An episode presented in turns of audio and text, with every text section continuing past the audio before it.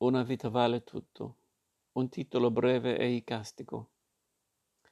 E dire che forse non ci sarebbe neanche bisogno di un libro intitolato così, nel senso che dovrebbe essere normale che gli stati, la comunità internazionale, la classe politica e la società civile si sentono impegnate prioritariamente nel salvare le persone, aiutare chi soffre. C'è bisogno chi fugge dalla fame, dalla guerra, dalle dittature, dalla devastazione ambientale e invece no. Questo libro è utile, anzi purtroppo necessario. Certo l'Italia è un paese esposto, in prima linea, come si dice, separato da un tratto di mare relativamente breve dal continente africano, da cui ormai da anni affluiscono migliaia di persone, uomini, donne e bambini. Certo, l'Europa ci ha per lo più lasciati soli. Una volta l'allora presidente della Commissione europea Jean-Claude Juncker disse che l'Italia, che il suo lavoro solitario per salvare i migranti aveva salvato l'onore dell'Europa. Questo ci dice molto della nostra Europa e dei nostri tempi, che poi sono addirittura peggiorati perché sono intervenuti l'interruzione dei flussi, la chiusura dei porti, i respingimenti, il sequestro di persone e mezzi.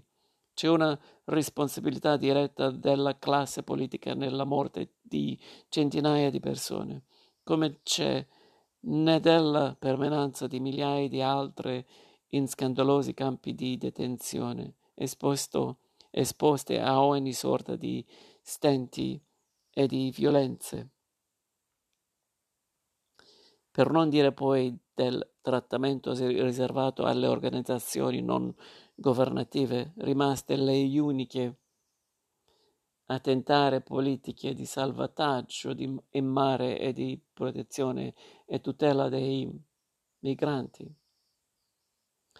Già che si sia dovuto esistere a una sorta di privata, privatizzazione del salvataggio dei migranti è sconcertante, ma che addirittura le ONG siano state denigrate e accusate di connivenza con i trafficanti di esseri umani è davvero intollerabile.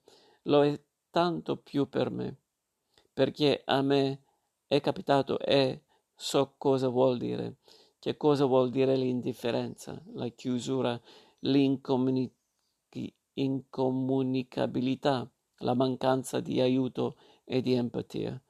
A me capitò in montagna quando con mio padre fummo respinti dai doganieri svizzeri con le parole la barca è piena, ma non sono forse pieni oggi le barche di migranti che solcano i nostri mari?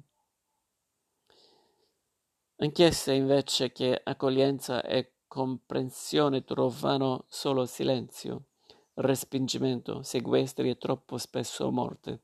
Salvare i viven- viventi deve tornare a essere una priorità morale e sostanziale. Mi auguro che il governo italiano e i governi europei rivedano significativamente le politiche di accoglienza, ma anche il modo di rapportarsi alla crisi libica e più in generale ai problemi del continente afric- africano e del sud del mondo. Dobbiamo sentire come un dovere morale, ma poi direttamente politico, quello della salvezza e dell'accoglienza delle persone, soprattutto dei più fragili, più poveri, promuovendo in modo incessante la cultura della solidarietà, del dialogo, dell'emancipazione sociale ed economica dei paesi poveri. Una battaglia di giustizia e umanità, in una parola di civiltà. Liliana Segre